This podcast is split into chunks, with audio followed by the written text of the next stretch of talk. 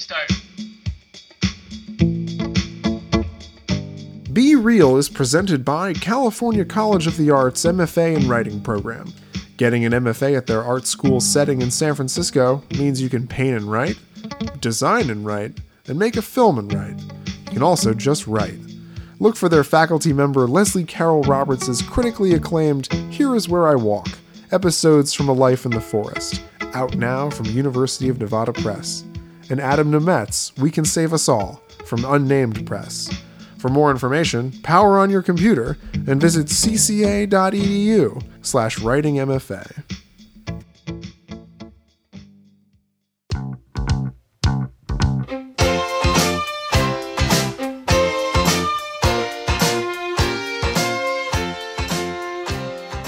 We lost our faith, our dignity, about 15 pounds, and we're back from our Nick Hornby High Fidelity movie podcast to talk about the High Fidelity show here on the Playlist Podcast Network. My name is Chance Solem-Pfeifer.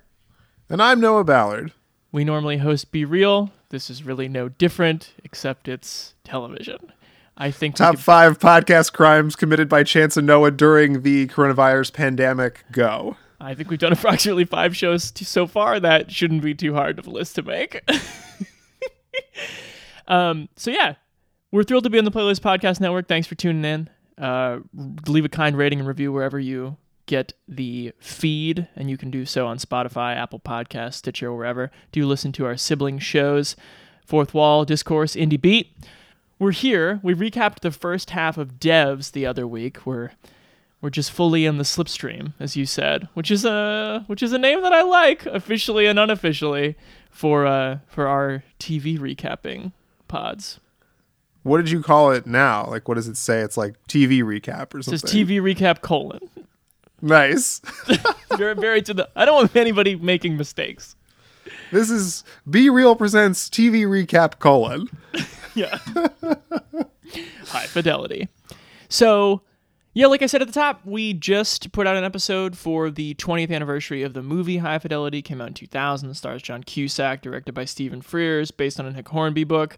If you fancy yourself a record store person or a fan of, I don't know, independent American film from the aughts, you know this movie probably. Um, but the Hulu show came out on Valentine's Day. Noah, you want to tell people a bit about it?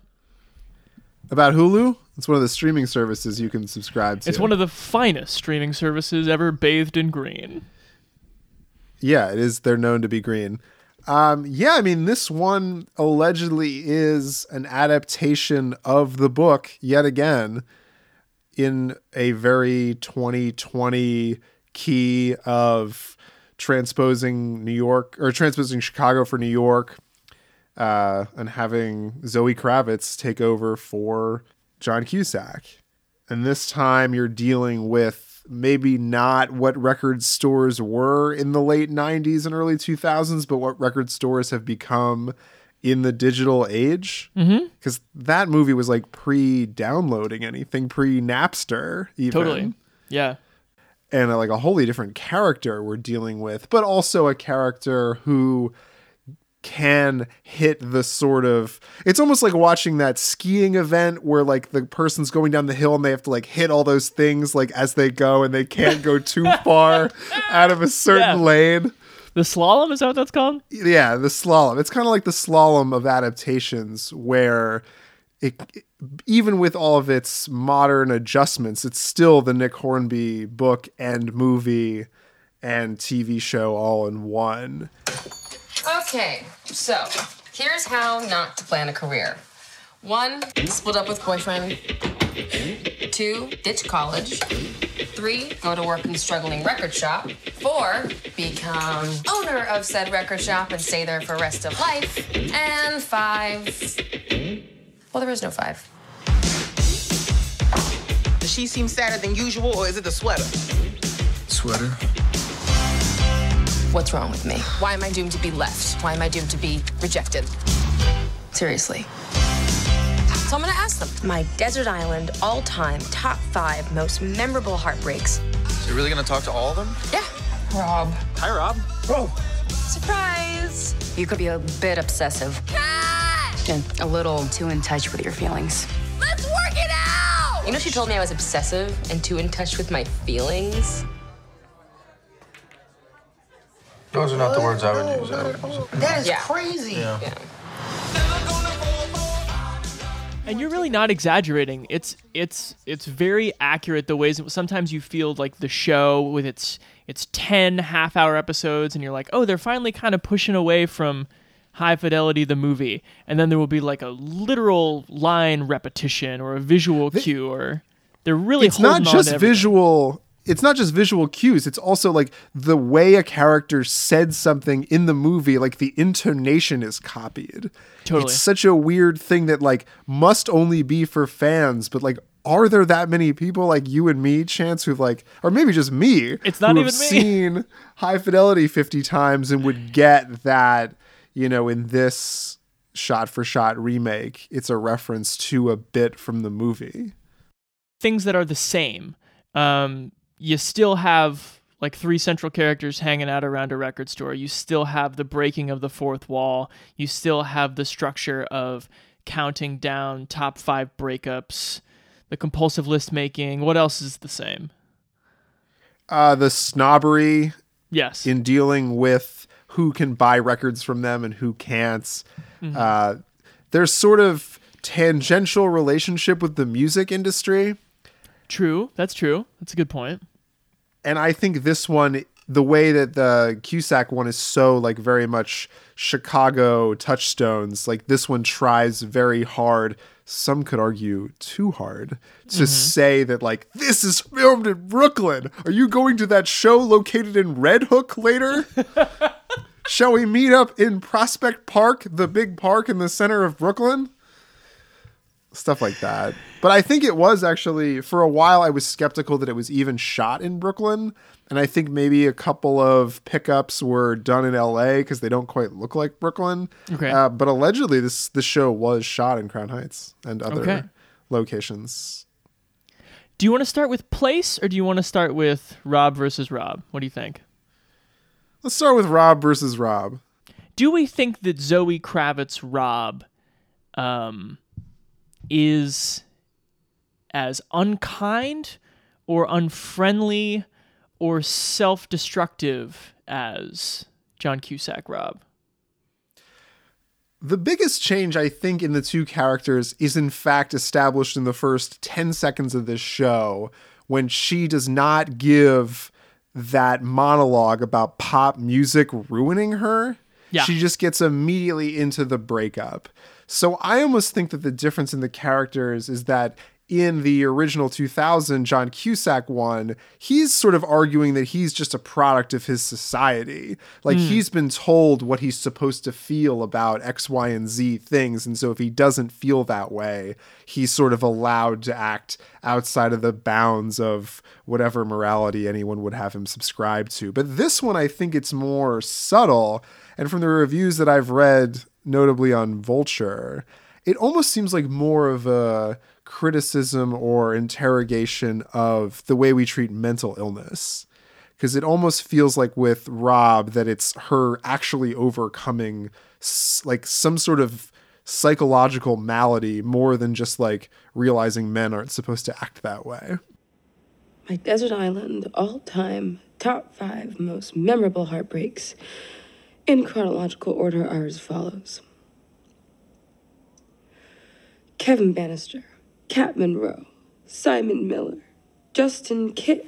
Okay, that's everything. I think. I mean, you don't have to go this second. I don't know, but um, I think it's best if I do. So, Just stay for tonight. no, Okay, just stay for a drink then. I don't think a drink's gonna do it, Rob. How about how about two drinks? Jesus Christ, can we just make this just a little bit easy, please? Oh, I'm sorry. Is this inconvenient for you? Hmm, interesting. Because she does, I mean, she is equally as self destructive in her relationships. She has moments of like absolute mania in this where she does something for no reason other than the fact that she like doesn't know what else to do. And a lot of it doesn't feel terribly premeditated. And that's what makes her ultimately sympathetic when you realize that like this stuff isn't on purpose, but it's also, I think, a much darker character because of that. I wonder how much of that comes from the script and how much of that comes from Zoe Kravitz not playing this sort of like all consuming persona. Like just the way that she breaks the fourth wall versus the way Cusack breaks the fourth wall is different. Like Cusack just commands the camera. He's just like staring into it, um, ordering you to sit there while he like unloads his entire brain. And Zoe Kravitz is just a lot chiller screen presence. She doesn't feel like she's imposing as much on you and is frankly just a much cooler person.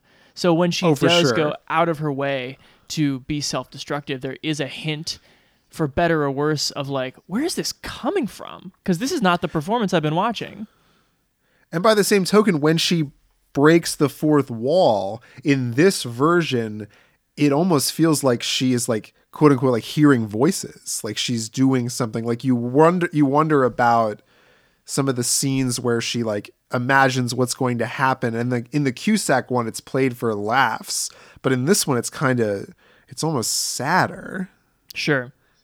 especially when they play with the dramatic irony of time when they like go back and show you the beginning of a day and how it played towards the end of the day but you've seen the end of the day first kind of thing like mm-hmm. especially in the birthday party episode it's sort of Right. that feels like the bottom I will say, not to, you know, just bring in a better comparison just to give the show a pummeling.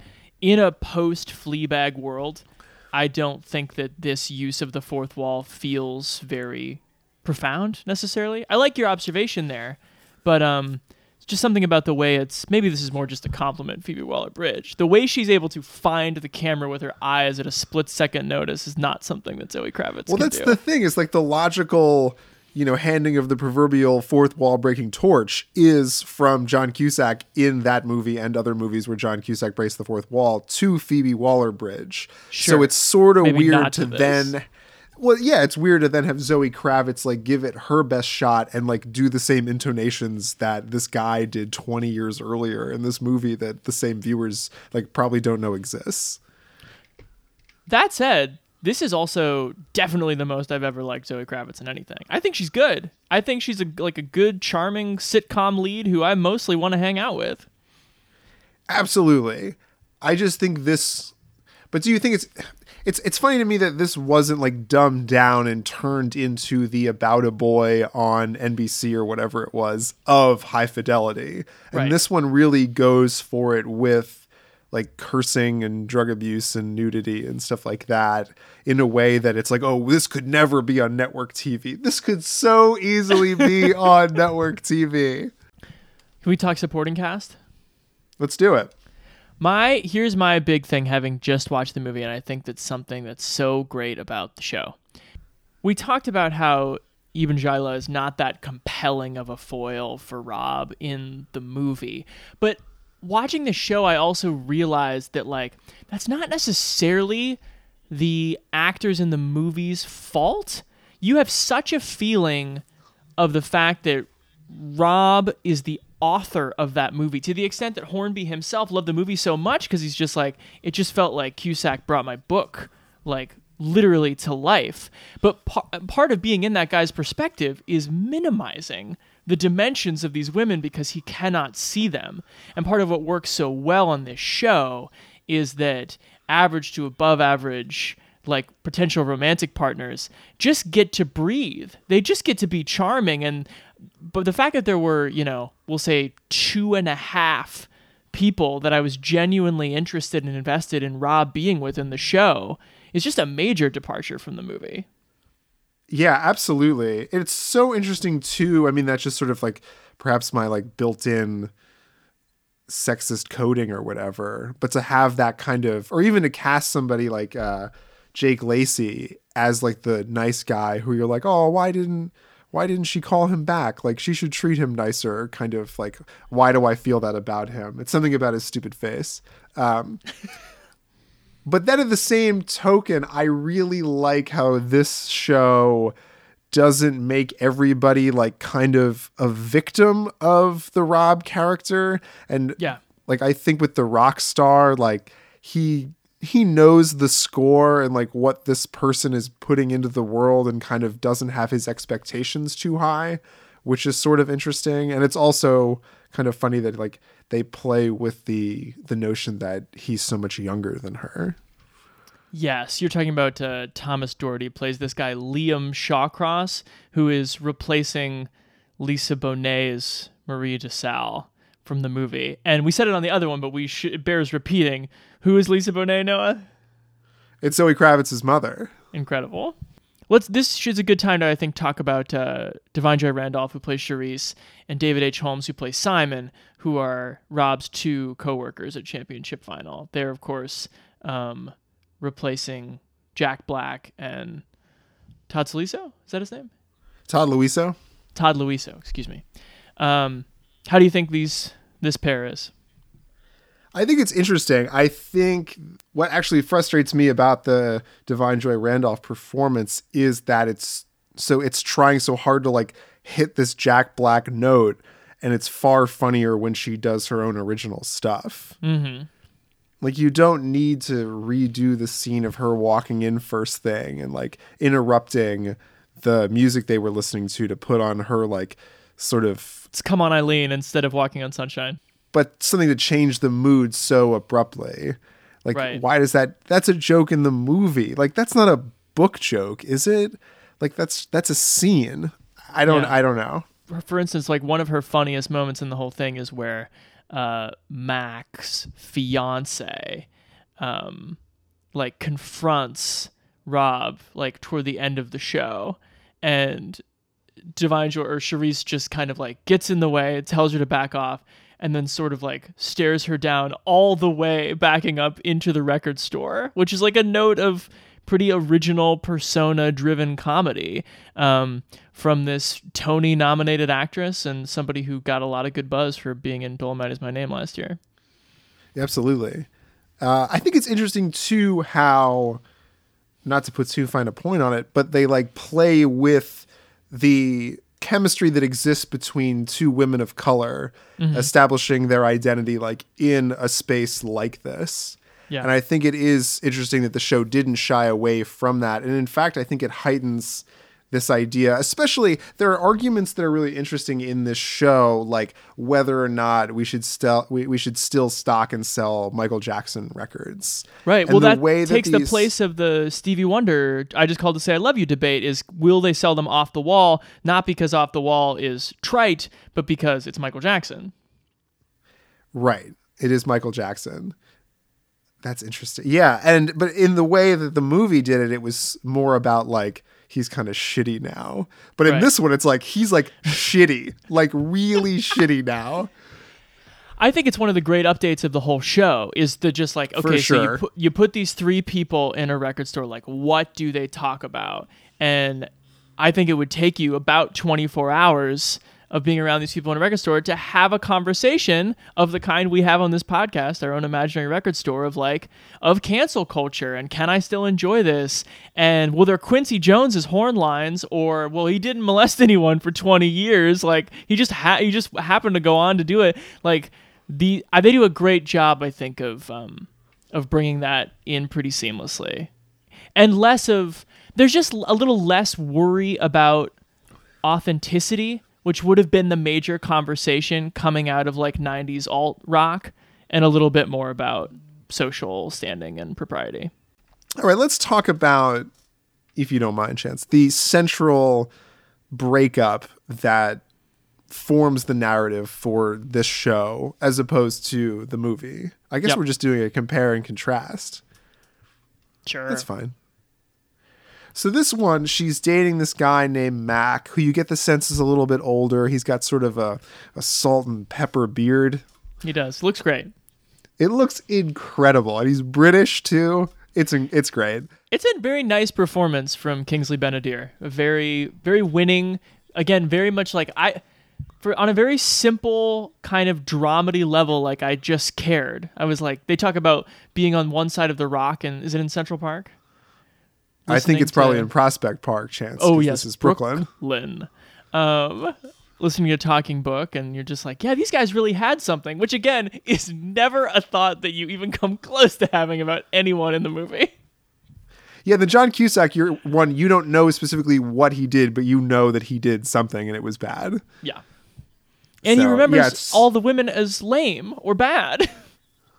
Well, he's trying to. What I love about the beginning of this one, as opposed to the movie, is that in the movie he's trying to make the argument that this woman meant nothing to him, and there were worse break. There were five worse breakups Oh, at right. least that existed before her. In this one, she kind of admits from the jump that this is a bad one, thus sort of giving whatever mystery reason that ultimately broke them up uh, far more weight. I think but charting through that like how do you, how does she react when you know the person's dating someone else? How do her friends sort of both comfort her and then kind of lose their cool with the whole thing? I think the addition of the brother character in lieu of a parent is really interesting. Yeah, that's true. Definitely providing sort of a a model, if not a role model, for like what could be on the other side of these wild and depressive twenties. what do you think of rainbow sun francks Um, he's fine. I think that uh, he gets better in what is it, episode seven, where they he goes on like this pre-baby bender. Um, that that episode's incredible I it might be the big, best of the series. a big spoiler that maybe I can have here is that a lot of the best episodes of this show come like way, way late in the series. Mm-hmm.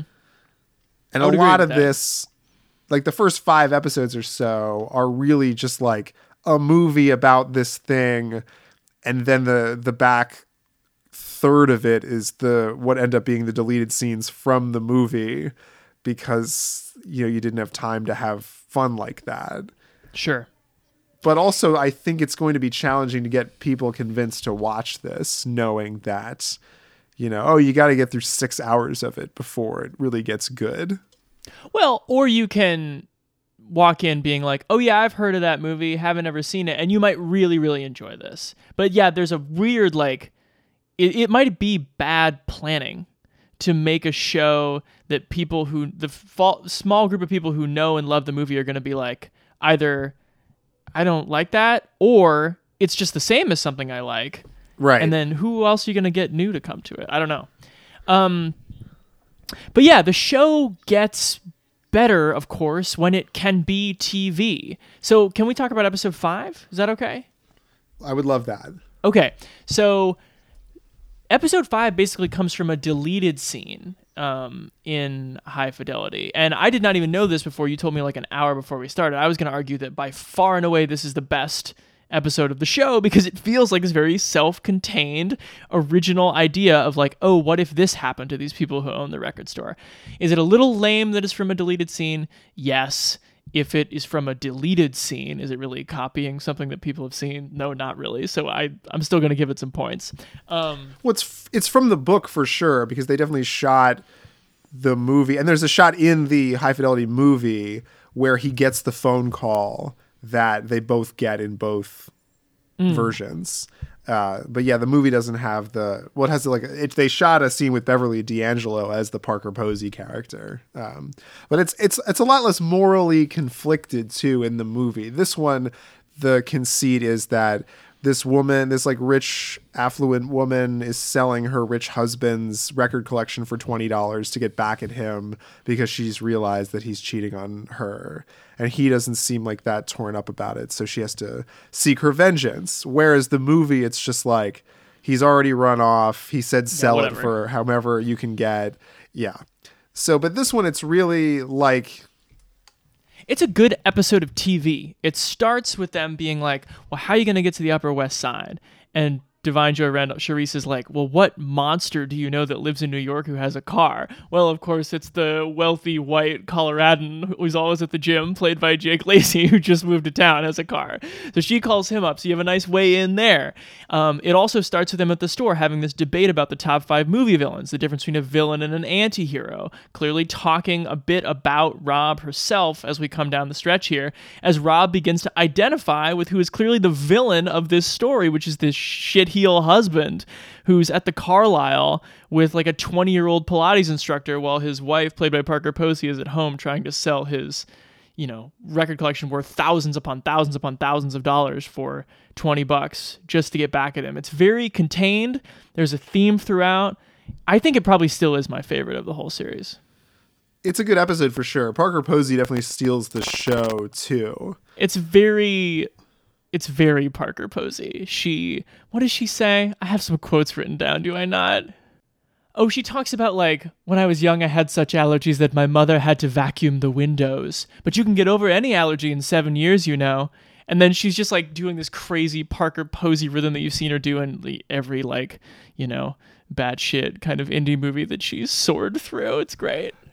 I love that scene where because they're like moving out of this apartment and the movers drop one of her sculptures made out of Yep. glass and she screams like do not feel bad about that we all make mistakes don't beat yourself up That's it's the rhythm. so She does that over and over really again. good. The other quote I've written down is "This will be my greatest work of art to date." Like it's such a interjection and then a ellipses. that's great Yeah, she's awesome. Um, what do we actually? Can we spring this into a? How are our other cameos throughout this season of television? uh Our i mean you're talking about debbie harry I am. We're basically playing the Bruce Springsteen, filling that slot from the movie. right i think the heart of glass music cue is a little on the nose but otherwise i think it's a it's a cool thing to have in there i really like that the shitty uh, laura dern's shitty husband from big little lies is uh, parker posey's shitty husband from this. He's really gotten typecast as like the rich guy with the man bun and like the young thing on the side. And no, I would also like to clear the floor for you to talk about uh, Jonathan Antonoff, if that's something you're interested in. um, jack antonoff? Well, you know, I like to use everybody's full official name William Zane, William Joel. if you remember from our love simon netflix teen movie episode chance Yeah. I hate Jack Antonoff. I think he's one of the worst things to happen to pop music. And I think this movie loses a little bit of street cred for having someone so lamestream be the fucking producer for a guy they equate to being like uh if Jeff Buckley met Frank Ocean or something, Not which is like not a good reference to especially give what I'll call Hugh Dancy doing a Backstreet Boy impression. this is very good comparison. See, that is the that is the reference. Yeah. Not Frank Ocean by way of Jeff Buckley, but Well, you know, it- British. It got me, um, nicely done. It got me a little riled where there's like, so in episode six, Rob goes into the studio with Liam and he's sort of like having trouble making this song that's not very good, Come Alive. Um, and she's just like, you know, like, what would Prince do? Try it like Prince. And so, of course, he takes the stupidest possible lesson, the like hashtag here's Prince once, and is like, I'm to do a falsetto. And it's still bad and not interesting. It's still bad. And then of course like Jack Antonoff goes out and comes out with a comes back with a couple falafels and does like a plug for the local Mamoun's, which is like not an edgy falafel place in New York City, but like a well-established institution. Yeah, um I I like their taste when they're just, you know, yucking it up around the record shop. But the uh the original music in the show is it's not very good. No, his cover of Boyz II Men is nothing like Lisa Bonet's cover of Peter fucking Frampton. I I would agree with that. I would agree. Um so by the way, Questlove is the executive music supervisor on the show, right? Yeah. There are I think the movie it has some good cues, like don't get me wrong. and some deep stuff too like um boy, do I really not care about the baby that her older brother is having, but the use of Ted Lucas with all those sort of like barbershop sad country harmonies underneath the baby being, you know, presented for the first time is beautiful. Like that's a great literal deep cut. Baby, where you are. If I could be, baby, where you are. Absolutely. Music's very good. Yep. Um, if a little corny, if a little easy. Wait, whatever. so what do we think about this? The let's talk about record stores. The the record store canon in 2020 in Brooklyn versus 2000 in Wicker Park, Chicago. I mean, it still lives in a television fantasy world where it's like, okay, they have busy Saturdays, so they can pay ten thousand dollars a month for rent. Like, okay. Um, that Yeah, being said, there are some. The idea that it's been like open that long without being successful at all, except for some weekend days, is crazy. You go out of business in a month. Yeah, even in Crown Heights, which is like no longer that obscure, I would say, a neighborhood in Brooklyn. It's just like the one that was affordable two years ago. Um, but yeah, so I think like it's hard to think about it that way, but ultimately, you know, these places do exist. A lot of them are new, a lot of them are like very small, a lot of them don't have three people working there Yeah. uh, a lot of them at don't any given time. for how dodgy her apartment looks. The store looks maybe too good. Well, that's the thing. Her world, other than the record store, is a lot dirtier than John Cusack's world. Um, so it's interesting to see that it is really holding on to this idea that there's some reality in the series. Um, but then I think maybe if I can turn to some critical moments, I think when the show tries to make a bigger commentary about like what Brooklyn's become in the past 10 years, like with the Froze sequence, you know, and like I thought it was a particularly uh, off note to like have a homeless man with a sign that kind of plays into a visual gag. Yeah, that was weird. That doesn't kind of work. Um, that's like an episode three or four. Yeah, I think we're living in a world where we know that uh, homeless people are not set dressing. and this but this show forgets that uh, at least for for a moment Right. there's also like moments where they like smoke a blunt notorious big plays for 10 seconds and then we like go back to this very traditional sitcom premise. So it's interesting. Yeah, I like the um I think there's a few very telling moments I wanted to unpack. So in the movie Jack Black is on the busy Saturday is freaking out at this guy and is just like, stop fucking asking me about Echo and the Bunnymen if you haven't heard the Jesus and Mary chain, which is very alt rock and very white and very distortion heavy, and is replaced in this one by, oh, I can't believe you don't own Stop Making Sense and David Bowie is a much larger figure in these. Like, definitely the taste is more cosmopolitan, more art rock, more artists of color in ways that I like. There's a reference where they're trying to figure out if Rob is sad, and they're like, oh shit, she's been listening to Minnie Riperton. And that really feels like a Questlove reference to me. Um, I don't think anybody in the 2000 Wicker Park was being like, "Oh yeah, Minnie Riperton, your classic, uh, you know, heartbreak, downtrodden." Listen, so um, some of it's very good, some of it's a little obvious. It is all more to my taste. It is less like obscure, garagey white guy shit. Well, that's the thing. Like, it's still its sensibility feels a bit white to me, if I can be so bold. I mean, there are those like critical moments where they like talk about Kanye and Michael Jackson and stuff like that, but it is very alt rock still. Like, it is the inheritor of the same reference points 20 years ago that Jack Black and Todd Louiso were making. Hmm. Where I think the I think the references in, for the most part are like good and funny though. Where I think this TV show struggles is to like you were talking about before make its own music. Yeah, Like I think that even if you don't appreciate the music made by the Kinky Wizards from the original movie, like you can still tell it's like raw and like weird and like kind of interesting. Yeah. Whereas like the crust punks in this one who were like living in Bushwick somewhere and stealing records, uh, like their music. you don't think they're crusty enough? I don't think they're crusty enough or like whatever enough playing around with their MacBooks enough to make sense in the oh yeah, this is like cutting edge. Don't you need the audience to know these references? But like if you were in the store in real life, these are not the references they would be making. That's what I'm saying. Okay, great. I think the reference their taste is like snobby in a in a, a vein that does not exist outside ha- of their haste, taste is a little too Hulu. their taste is a little too Hulu. Now, can we talk about episode eight? Let's talk about episode eight. You don't want to talk about episode seven? The hammer?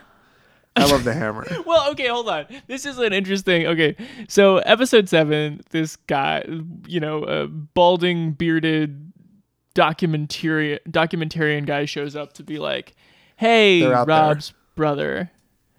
What's that? They're out there, those balds, documentar bearded documentarians. Yeah, to be like, we should go get real fucked up before you have a baby. And he's like called the Hammer, and then he has like all these drinking rituals. It's like the Hammer Slammer. You have to do a shot every time the song changes on the jukebox, or if the hammer is present, you have to do a shot. um, he's he really stands out because he is sort of a like unexplained weirdo who is never returned to in any of the other episodes. And I kind of feel like the show could have benefited from more of that just because Todd Louiso's Simon, for instance, is so much weirder than David H. Holmes' Simon. And like they have this moment in the show too, like late, late, where this guy like Lionel shows up and they're like, oh, not Lionel. He like talks and talks. And then like he basically is just like, so how are things at the store? And they're like, oh, Lionel, you suck. He's not weird. Like I don't think there are enough like outcasts in this TV universe. It's a little too That's Hulu. so true. It is a little too Hulu. Yeah, no one's that weird. And the Todd Louiso like weird, cute romance thing is replaced with like a much deeper kind of will this guy like get himself out of this cyclical toxic relationship with this sort of uppity lawyer and approach this barista that he's been eyeing Yeah. which is what episode 7 Uh, eight. Where we that's episode 8 that's what you want to talk about That's what I want to talk about because I think it is really telling about this show's priority in a way that shows like what is absolutely working about the show and then what's not. It is a great update. It is great to give the gay best friend side character trope his own fourth wall breaking show. It's a good idea. It was pitched in the room by uh, one of the people who's the story editors and is a very funny stand up and a great Twitter follow, Solomon Georgio. And then he wrote the episode. Um, and I think it's well performed by David H. Holmes. It's just like he goes through his top five breakups, and it's kind of all the same guy. Um, but it is, I think, like a better idea than it is an episode of television. there's something about David H. Holmes that I like. He feels really authentic and genuine, but he also just like doesn't quite work in this series. He's a little implacable, maybe. Like, what is going on with him? They sort of describe him as being dirty and like poorly dressed and like but he's not really. He like has a specific sort of hipster style that looks good on him. He's still like very thin, uh basically good looking. Pretty good looking guy. Yeah. so it's hard to sort of maybe like Todd Louiso is not good looking, and so when he like hooks up with uh, Sarah, what's her name from Roseanne, uh, Uh-huh. that feels like oh look like the the dorks got together, Right. and I guess I really never saw Simon as a dork. Right. Which, again, on the one hand, is kind of like there's such more mutual respect and equality between the people at the record store because you see Todd Louiso and you see John Cusack's Rob walk in and you're like, yeah, you're kind of like right to be like, oh, why won't this guy go away? And you don't feel that way about David H. Holmes, which is nice. I like want to chill with them, but then you don't. I don't know. The social dynamics don't cut as sharply. Well, the whole Hornby thing is like this unlikely group of people gets forced to be together to be Yeah. family, but they don't actually like each other. I never had the sense that any of these characters don't deep down like each other. Right. Like they get into friend fights or whatever. But I think what's funnier about the movies we talked about last time was the fact that everybody hates everybody else in all of these movies. Right. Right. And this one, they're maybe grumpy one day with them, but ultimately love them with all their heart. I think the thing you're saying is really smart. I just think it's probably something we have to live with because you can't make a TV show. This is a, a critical thing in the in the medium change. You can't make a TV show where everybody hates each other. I don't. I don't think. I think you have to have some genuine kinsmanship just to get there to be a certain ease. And yes, is that ease a little bit um, facile? Is it a little bit like the ceiling is New Girl? Like sure, but that it's. If I haven't said it yet, this show is extremely watchable. Oh yeah, it's very watchable. I don't know. I think like some of the sitcoms of like the 80s and 90s where people hated each other were a lot more entertaining than like what we have now. You talking about Frasier? I'm mostly usually talking about I could ask that question about like any comment you make. It's like either are you talking about Frasier or wouldn't you rather be talking about Frasier? the answer. The answer to both questions is uh, absolutely yes. Um, here's a key fact: uh, Jesse Peretz, who we made fun of in the Nick Hornby pod last time, uh, and directed Juliet Naked, also directed the pilot to this television show. It's perfectly good TV directing. Um, Jeffrey Reiner directed like five of these, and he is a an old TV vet too, from Friday Night Lights and uh, Columbo and Mighty Morphin Power Rangers. Nice. Uh, yeah, and there's uh, episode six is uh, Natasha Lyonne, which is also a pretty good episode. Can I give a shout out to Jake Lacy, who whenever he appears in a show, I'm like, oh yeah, this guy, he's not a good actor. And after one scene, I'm like, oh yeah, shit, this guy's a pretty good actor. Yeah. I mean, he's he only plays that one role though. It's like the nice guy who fucked up or got into a fucked up situation with like the whimsical Brooklyn girl. Like it's girls he does the Fran role, Sure. obvious child, he's the father role, and then this one, the same like Midwestern guy drives his Prius to Brooklyn and starts a life.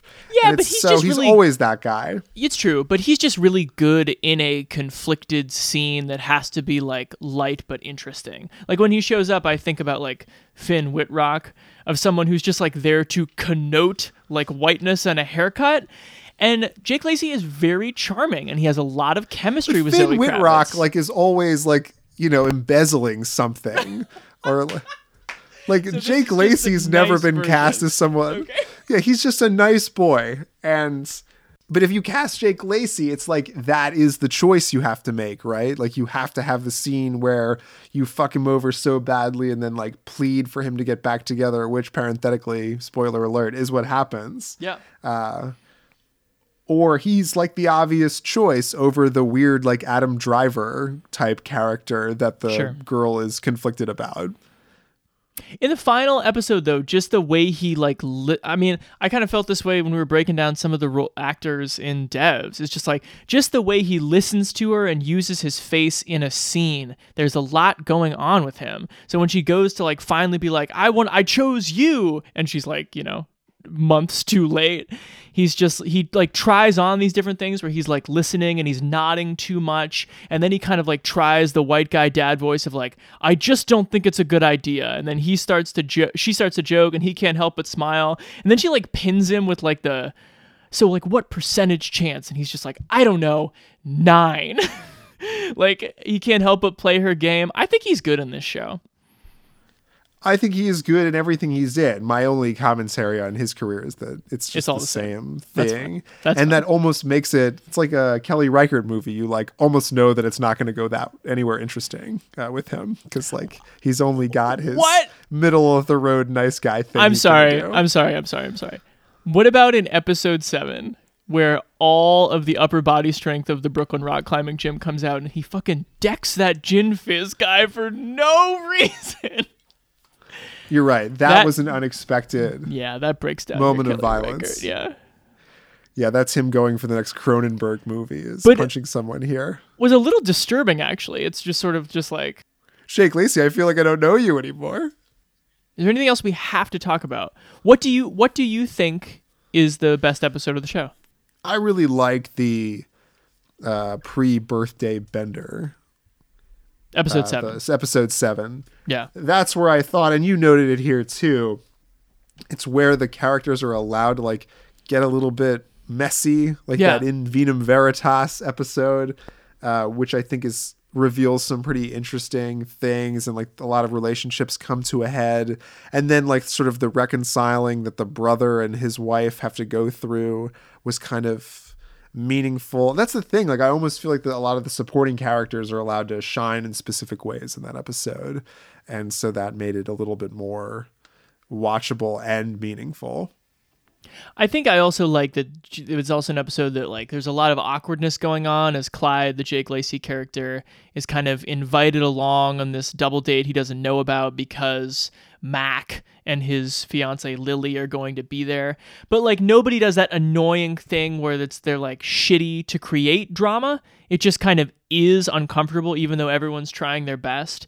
And there's like a moment where um Rob and Mac like vibe a little too hard over like a past story of him being at the New York Marathon or something like that.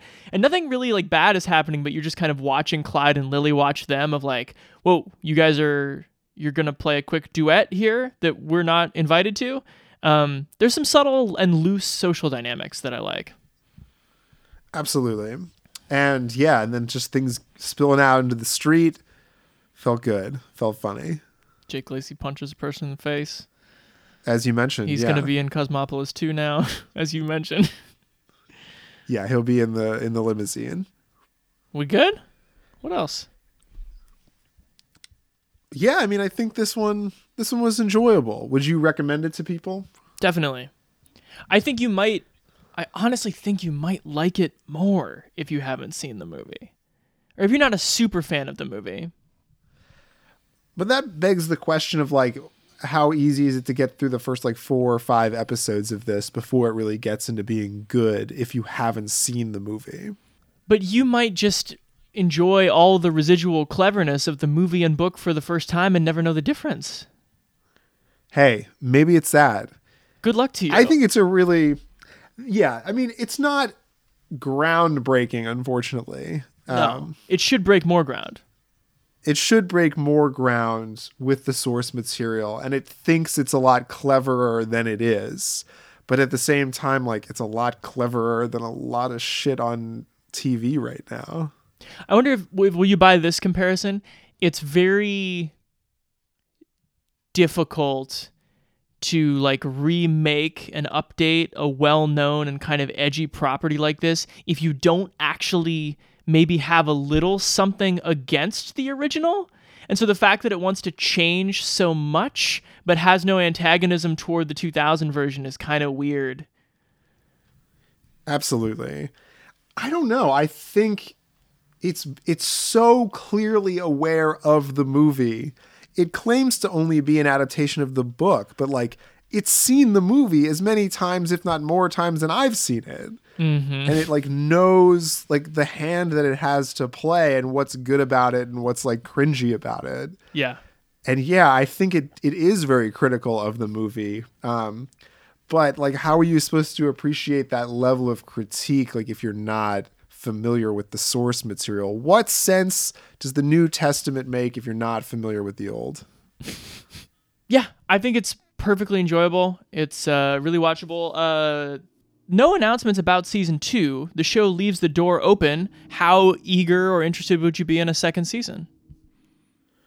I mean, I think it definitely thinks there's going to be a second season because there's this whole Charisse thing that we kind of know is coming from how Jack Black went through this metamorphosis at the end of the movie that we haven't seen. So I would think that they have at least an outline of season two in hand. But yeah, I mean, we were talking before we started recording. This it's like kind of hard to find. Like even on Hulu, like if you go to the originals, you have to like go pretty deep to find it.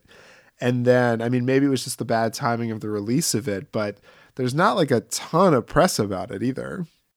I would be very interested to see where a season two would go because of the fact that they chewed up every inch of quotable runway from the movie. So bring on like a fully original thing. I would watch the hell out of that.